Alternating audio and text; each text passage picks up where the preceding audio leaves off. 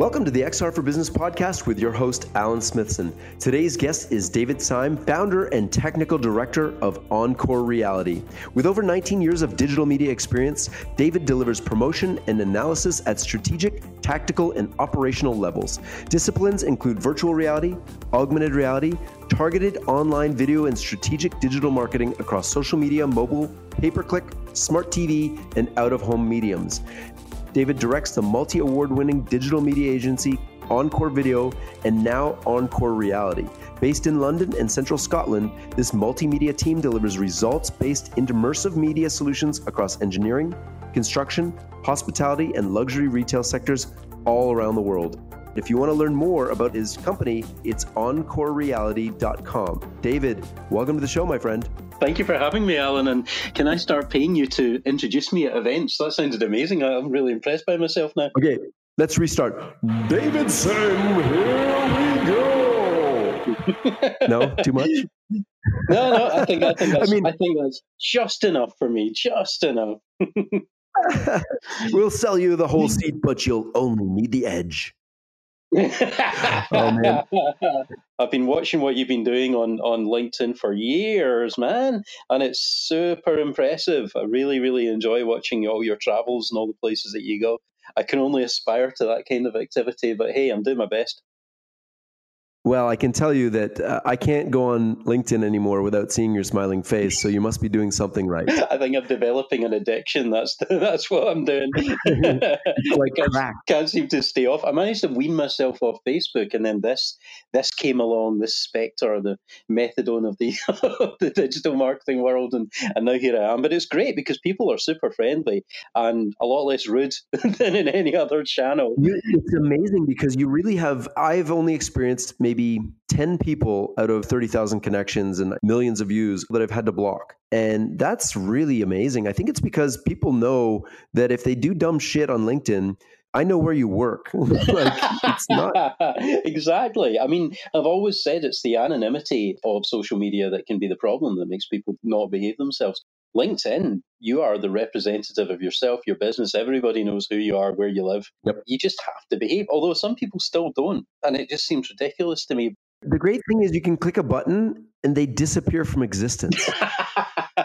I know because you get people that ruminate and ruminate over this kind of stuff. Oh, that person said that thing, and they're working on their response for the rest of the day. Me, I just click block. That's it. I give people two chances. Mm. I I, re- I call them out. I say, listen, you got a problem. Uh, you cannot post that dumb shit on my LinkedIn.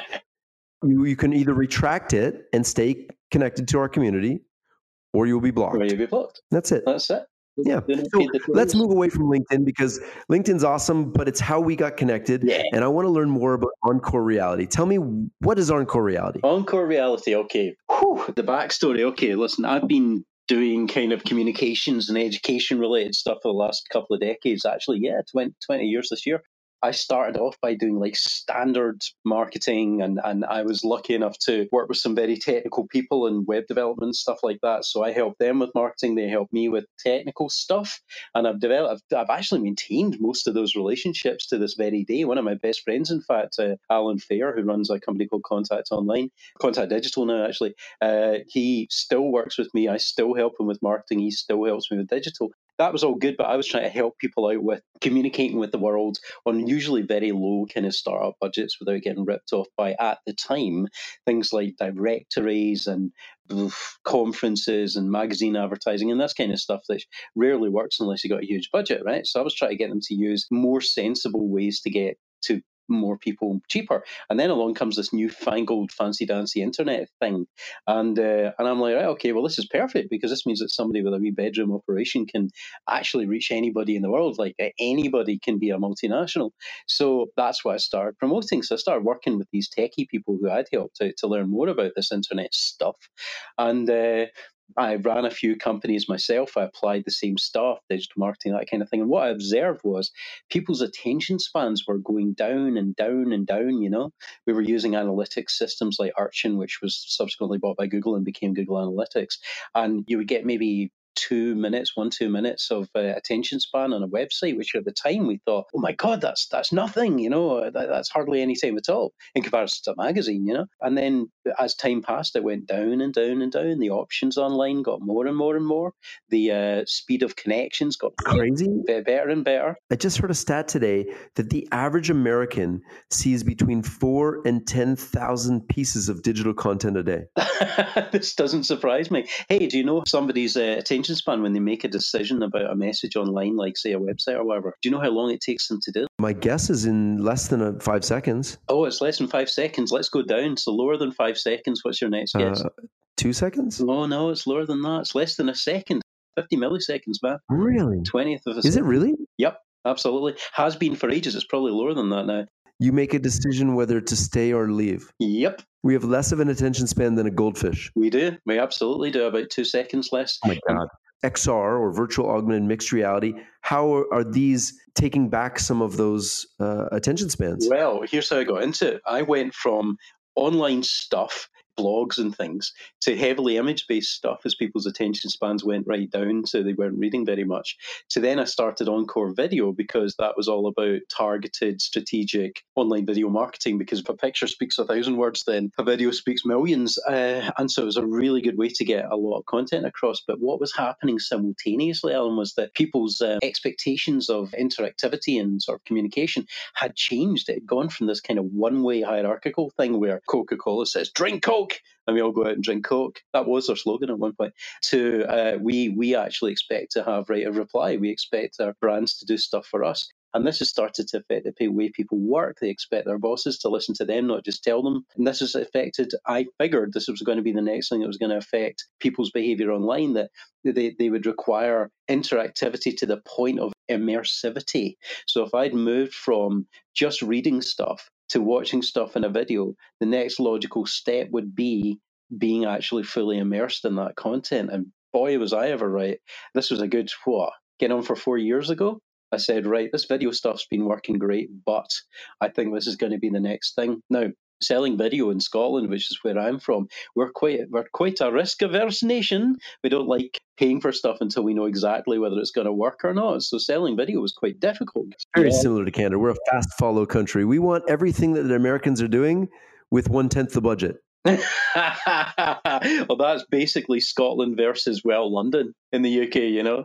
So I've got an office in London, and you find that they are the early adopters, and we do a lot of work with Dubai and the Emirates and stuff, and they're real early adopters. But they're coming from a place of plenty. They don't have any scarcity issues or as many scarcity issues, so they can just have up on things and see whether or not it's going to work. It doesn't matter if it feels up here and maybe even in Canada there's more to lose. I can understand why they're like that. But see, that breaks down entirely when it comes to augmented and virtual reality. Everybody wants it. they want whether they know what the return on investment is going to be or not, whether they have an idea of how it's going to benefit their business or not. It's the shiniest, shiny new thing ever. And I feel like I've gone from trying to sell healthy snacks to selling freshly baked cakes in a room full of hungry people. They just all want some. It's great. And uh, I'm doing my best to try to convince everybody okay, look, here's what you need this for. Here's why we're doing it. Here's your target audience. Here's how much you're investing. And here's how we're going to ensure a continuous return on investment for you. And half the time they're like, yeah, yeah, yeah, just give me the shiny. so, uh, which is fine. You know, that's fine. Um, I'll go with that. But um, it's meant that we get to do all sorts of things. You know, we're getting to all right, so let's talk. Let's talk about that. Your website lists a number of different industries. You've got energy, construction, education, corporate, commercial. Let's unpack that. What have you done, or what are you doing in industry and energy, for example? Right now, the energy sector is interesting because it's split up between traditional energy fossil fuels and oil and stuff like that. And that's big news in, in Scotland. You know, there's a lot of oil going on here, a lot of money there, to uh, renewables, which is also big news here because we've got a lot of wind, not so much sunshine, and a lot of waves. So there's a lot of power being generated by these. And you would think that what these two bits of the industry would require would be completely the same or, or maybe completely different. Well, we are actually selling the same thing to them, but in different ways. So what we're selling to the oil and gas industry is the is live remote site visits to places like oil platforms and high risk places that are offshore. It means that we can send any number of people to these places. All they need is a 360 camera set up there. They can do a live site inspection. They can be guided around. We've even worked out a way whereby that live 360 video is actually uh, there's movement. You can have movement within it. You can have avatars or little virtual people in there, and you can have virtual objects and so forth and see things going on live. Now that means you don't have to fly 15 people from all the corners of the globe to Scotland and then give them a, an offshore safety training certificate, which is expensive and not fun you've got to be underwater in a helicopter, which is never good. And then they get their insurance, and then you put them in a helicopter, and then you fly them to one oil platform. Now, they don't even have to leave their office. Bam, they are in that oil platform with those other people. They go and have a wee confab about it. They come back, they move to another one. They can take in 5, 10, 15 different oil platforms in a single day. Savings there are huge. And the oil industry, oil and gas industry are really interested in savings because they're not doing so well now. You know, they've uh, prices have gone down. People are moving over to renewables. Qatar and places like that have, you know, have, have actually done their best to artificially keep the prices down to keep uh, co- competition out from these renewables and so forth. So it means that they need those cost savings. But when I'm selling this to renewables, I say to them, well, do you really want to be having people going in jets and flying around the world and leaving massive carbon footprints and, and unnecessarily travel emissions when you could just use this instead and they go for it on the on the carbon kick. So it benefits both of them in different ways, even though they're the same industry and we're selling them the same thing. The next thing that we're doing uh, is that we're using drones to fly around buildings and take a, any drone, any drone operator anywhere in the world can just, we just tell them what to do. You go out there, fly around this building, take photos from these angles, send it back to us, and we can fire you back a really, really accurate 3D model of that building. Now, the purpose of that is we're using it for solar energy installation. So basically, there's a dichotomy, there's a, there's a divide between the people that invest in stuff and the people who care about the environment. Yeah, usually you'll just invest in the stuff that makes you the most money. We're trying to make caring for the environment make the most money. So what we do with these 3D models is that we tie in other information like the angle of the building, the orientation, the prevailing weather conditions in that bit of the world, the longitude, the latitude, the etc. And from that we can actually calculate and even design these solar arrays and exactly how much power they will generate, which means that we can say, okay, it's going to cost you this much to put these solar panels on these roofs in this city. Here's where you put them. Here's how much it'll cost you. Here's how uh, long it will take for this to generate enough power to pay you back for your investment. And here's how much money you'll make year on year selling that power back to the people that live there at a reduced rate. But it means that everybody's happy, right? People are happy to have the panels on their roofs because they're paying less for their power. The investors are happy because they know exactly what bang they're going to get for their buck and when they're going to get return on their investment. The environment's happy because we're not using oil, coal, gas, etc. for that purpose. Does that make sense? A little bit. Saving the environment stuff. Who really cares? Let's be honest. I don't think the, that the global climate change is a thing. I, I, am a denier. Are you really? Uh, no. Okay. okay. Man, it, I, I, watched a video of my friend. He's like, he's a futurist, and, and, today he had a post on LinkedIn. He's like, I met a guy who works for a big company who's a legitimate denier, and he goes, by the time you know, I had a, an hour long conversation with him. Everything that he was saying was like just a bunch of fake news. He was he was quoting a Time magazine article that was a fake, and I'm like, guys, wake the f- up! The world is on fire. I know, oh. right? Here's the thing. I had a chat with somebody online uh, and they were talking about, oh, the plastic in the oceans, we should do something about it and clean it up. You know, the usual kind of preachy stuff, but they're never going to actually do anything. And I said, well, look, what you really need to do is you need to make that plastic profitable because then the big corps will come in with the resources that they have and they will literally and figuratively clean up that shit. If you can turn that plastic into building materials or fuel or something like that, they'll come in and they'll get it gone. One thing that I saw recently that blew my mind was actually India is starting to use ground up plastic in their roads. And it turns out that it makes a great building material for roads. It's it resilient. It lasts longer than traditional concrete, and it doesn't have the, the traditional cracks that uh, the concrete get. So it's yeah. actually a great building material for that. I mean, look, we have enough plastic on this planet to pave every road in the world over again. We sure do. I mean, that's a, you know when you go in like children's play parks and stuff, you know that rubbery kind of material that they put there so that they don't hurt themselves, unlike the concrete and spikes that they used to put when we were younger. You know, I know. But, uh, when we grew up, it was like go and hurt yourself. It's okay. It's part exactly. of growing up. Yeah, yeah. Here, here's a ladder. It's 50 meters high. You know, just try not to fall.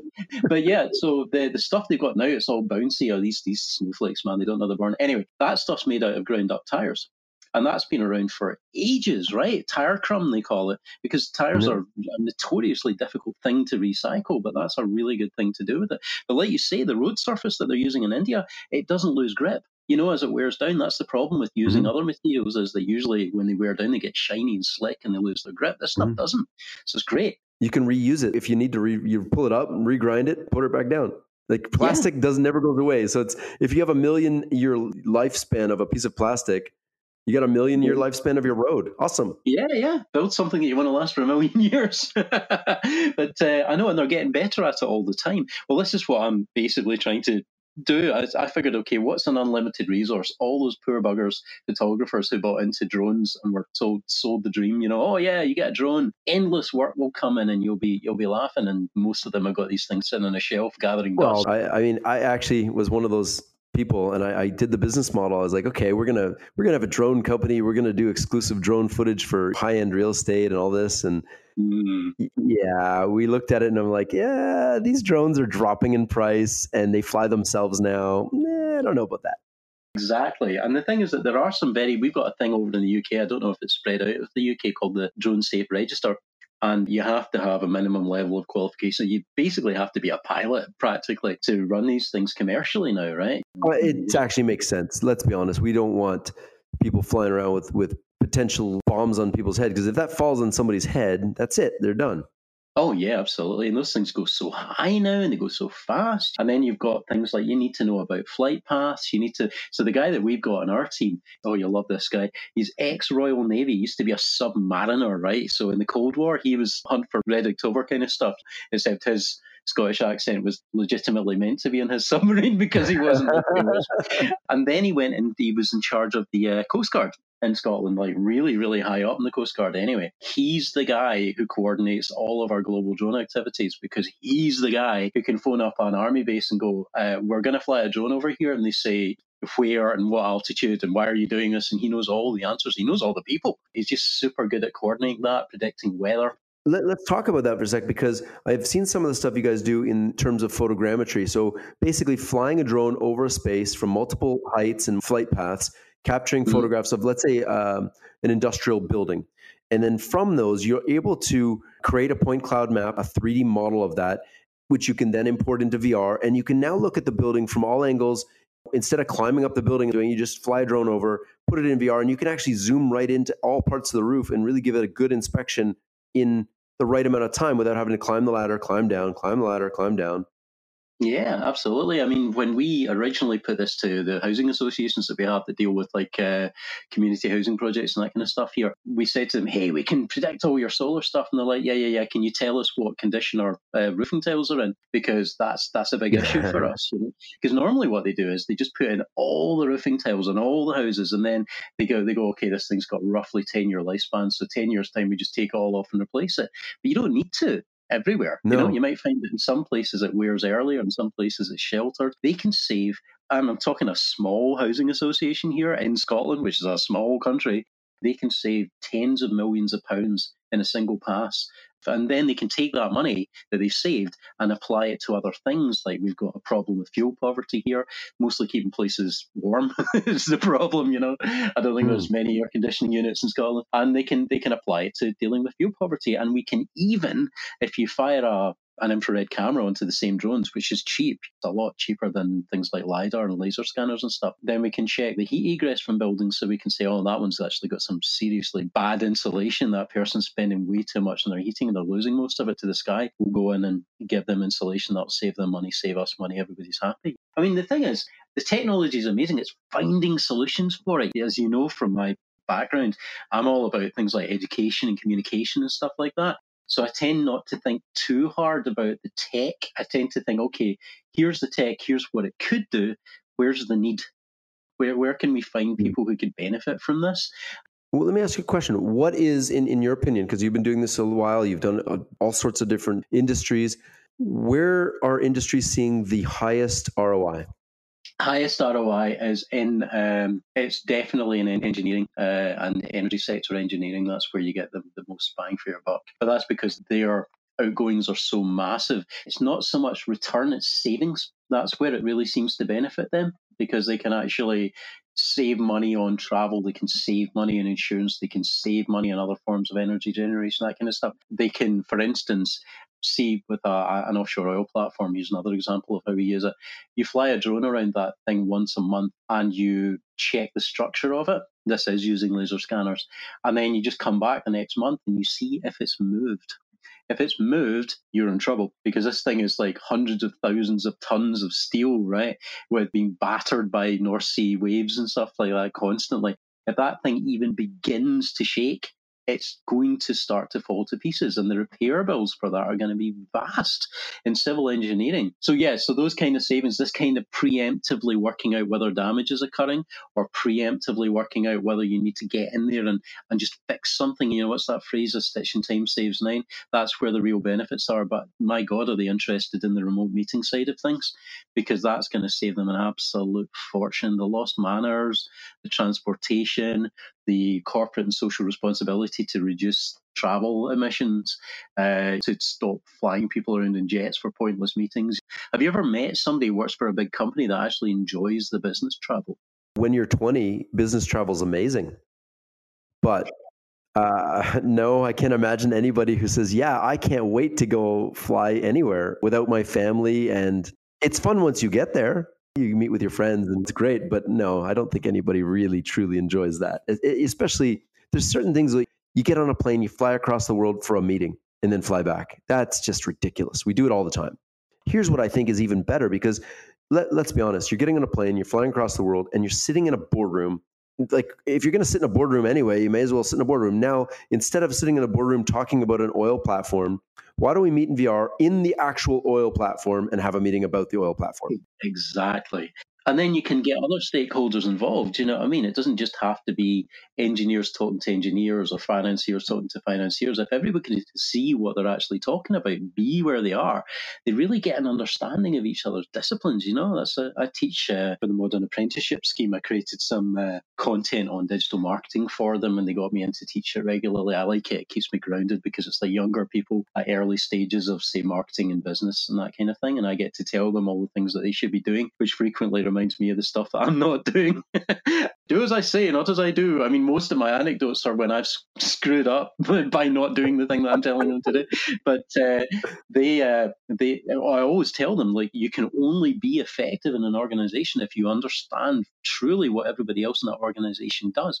And the only way to do that is to get your hands dirty, man. Get in there, you know, work with them, talk to them, see how they do it, where they do it. But that's not always possible when everybody's spread out geographically and there's risks in a lot of cases. There's the hazardous environments, that kind of stuff. In virtual reality, not a problem virtual reality, you can be right in there doing it, talking with the people, seeing how they do it, because it's really hard to explain how CNC lathing works or even what it is, but you only need to see it for five minutes to actually get a gist of it. We actually work with a group uh, and they've built several just very basic hands-on training and you just do it and then that skill is literally transferable you all the configurations are the exact same as you just did it's transferable one to one. Absolutely, that's the difference, right? Because now we're getting into education.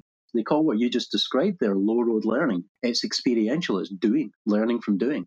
I remember my my background, right? My family background. It's this engineers going right back to like Watts, like the Watts, where the the name electrical Watts came from. Oh yeah. wow! Yeah, I know, I know. I'm quite pleased with that one. But then more recently, they all went, my family got into kind of teaching, right? My parents were both teachers, and I seem to have been born with a, a bit of both, right? So I'm obsessed with education, I'm obsessed with engineering.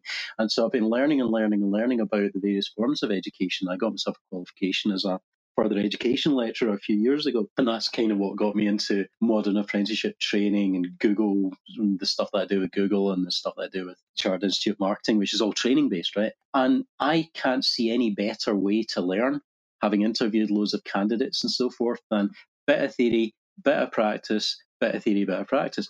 But I remember doing this lecture in front of uh, Glasgow University's greatest and good of their academia, and it was the it was the toughest audience I've ever had because basically what I was telling them was education is screwed. education has gone so far in the direction of one to many pedagogical learning, you know, like the Peter, the father figure teaching, you know, the sage on the stage. Now it's moving in the direction of guide on the side rather than sage on the stage. Let people do stuff, you know, just guide them. And now with virtual reality, it's going right back to what we used to do in our Paleolithic hunter gatherer ancestors, where if you wanted to learn how to debark a tree or skin an animal, some dude would show you, you know, and that's how we learn. That's how we evolved to learn. Don't get me wrong, rote learning and, and pedagogical learning has its place, but the best way to do it is a combination. And if the kind of things that we're learning to do aren't skinning animals and debarking trees, it's like, how do you turn this dial so that this thing doesn't blow up? and that's uh, that's a big deal. You want to get that right first time. yeah, that seems important. Yeah, yeah, yeah, not blowing up or blowing up everybody around you. Yeah, and similarly, if you're operating a digger or an excavator, I mean, God, you could cause a lot of damage with one of those things. You know, I'd love to get the opportunity to cause a, a lot of damage with one of those things, but certainly it's a lot cheaper, better, and easier to train people in a safe environment where they can get it nailed first time. And then when they're in that situation again, they know what to do. I we actually came up with something for again it was oil and gas industry as as you can see it's a big thing here, right? If you're in an oil platform and the alarms go off, you're, you're in trouble, right? So you wake up in your bunk, you look at your laminate thing on the wall that says, right, here's your nearest exit or whatever. Maybe somebody showed you it the day that you arrived in nice sunny conditions. But now it's nighttime, it's driving wind and rain, there's smoke, there's fire, there's people screaming, it's chaos, right? That laminated card that tells you where your nearest lifeboat is isn't going to be that much use. But if you look at people in life or death situations, they always talk about their life flashing before their eyes. Well, there's a reason for that, right? Obsessed with psychophysiology and psychology and stuff. And basically, what's happening is your brain is accessing all of the other panic experiences that it's ever had and going, How did you survive? Is there a relevant survival plan for this situation that we can use here? And see if you, instead of giving somebody a laminated card, you stick them in virtual reality and you say, right, alarms are going. You can actually smell the, the, the fumes, you know, using the olfactory uh, stimulus. You've got to get out. You've got to find your way to this lifeboat in time. And okay, you did it right this time, but this time the oil derrick's collapsed in front of you. You've got to find another route. Now, simultaneously somebody else out there is observing your you know what you're doing how well you're achieving it and see the next time that really happens in real life and your brain flashes through all the experiences it knows what to do and that is going to be much more useful in saving lives than some placard or, or, or group training day you know? The more i learn about this and the more I, I listen to people and the more i learn it just a lot of this is anecdotal or, or up until recently has been anecdotal. We think vr can give you real memories like real people. Okay great well, now we're proving it. Now it's actually uh, being shown. And if this can save lives, that's incredible. And saving money is great. Saving lives is really important. Absolutely, absolutely. Although you do tend to find that uh, this is quite sad, really. But uh, when we've been dealing with again, you know, offshore oil and that kind of thing, we were talking to them about using a drone that can detect hydrocarbon clouds, you know, like gas clouds, the explosives, from a distance, so that human beings don't have to go into that situation, so they're not put at risk. And I thought, oh, that's amazing. That's great that this industry is is is interested in in safeguarding its workers' lives. It's not. if it, no, it just comes down to each worker's life is worth three hundred and forty-seven thousand five hundred and twenty-one dollars. Precisely. And if somebody if they get used for doing something bad, their share values drop and they can't be having that. So that's why they're doing it. But that's okay. I mean, if that's how they're motivated, then fine. You know what I mean? We'll, we'll, we'll do the right thing and get paid to develop these things. But the reason so that we can actually do something good for the world, save lives, the the end of the day companies uh, the way the way we've designed capitalism and i think it will change over the next 10 years to be honest mm-hmm. I, the way we've designed capitalism is we have one measure for success of a business that is economic yeah my personal purpose is to inspire and educate future leaders to think and act in a way that's socially, economically, and environmentally sustainable. That three phase of this is really what I think is going to be how we manage this. Yeah, no, I totally agree with you. There's a book that I read. There's a there's a writer here that I really like. He does science fiction and he does fiction. He's called Iain Banks. When he's doing his fiction, it's Iain Banks. When he's doing his not his science fiction, it's Iain M. Banks, right? This was one of these weird crossover ones where it was a bit sci-fi-ish, but it wasn't fully, and it was called Transitions And um, basically, Iain Banks is a bit of a socialist, right? And he describes these guys that can, these people who can transition from one dimension to another. Uh, and some of these dimensions are slightly more or slightly less advanced, or slightly more, or slightly, uh, slightly further into the future, or further back, or whatever. But they've they've defined them. There's this organization called the Concern, which that's their job. They, they, they move through these different dimensions, attempting to find patterns and, and right wrongs or avoid catastrophes or that kind of thing. But they've defined certain dimensions as being cruel or kind. And the ones that they define as being cruel are the ones where shareholder capital and limited companies has come into being as a means of growing organizations because it inevitably ends up with profit being put before anything else because your shareholders most of the time don't really know or they're disconnected from the actual activities of the company all that they're connected to usually by like a hedge fund manager or whatever are how much money am i getting back on my investment? That's it so if that company has two choices, one of them is let's put an oil pipeline across Alaska. Uh, if we put it above ground, it will disrupt caribou migratory pathways and cause mass extinction. If we put it under the ground, it won't, but it'll cost us more. They'll put it above the ground because they've got to get the best return on investment, right? And there's our problem. But there are there are ways around this, like ethical investment planning and so forth. And there are ethical investment charters and groups which only allow investment or basically highlight which companies do not qualify for this investment. And those ones, the ones that do qualify, are doing better. So even if you are to take it down to just money, people are actually moving in that direction. They will they will get more investment if they are ethical. And I think that's a good move. What problem in the world do you want to see solved using XR technologies?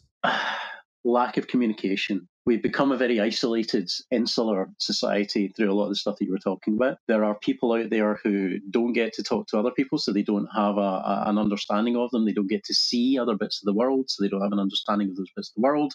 They maybe they've got mobility difficulties, maybe they've got communication issues.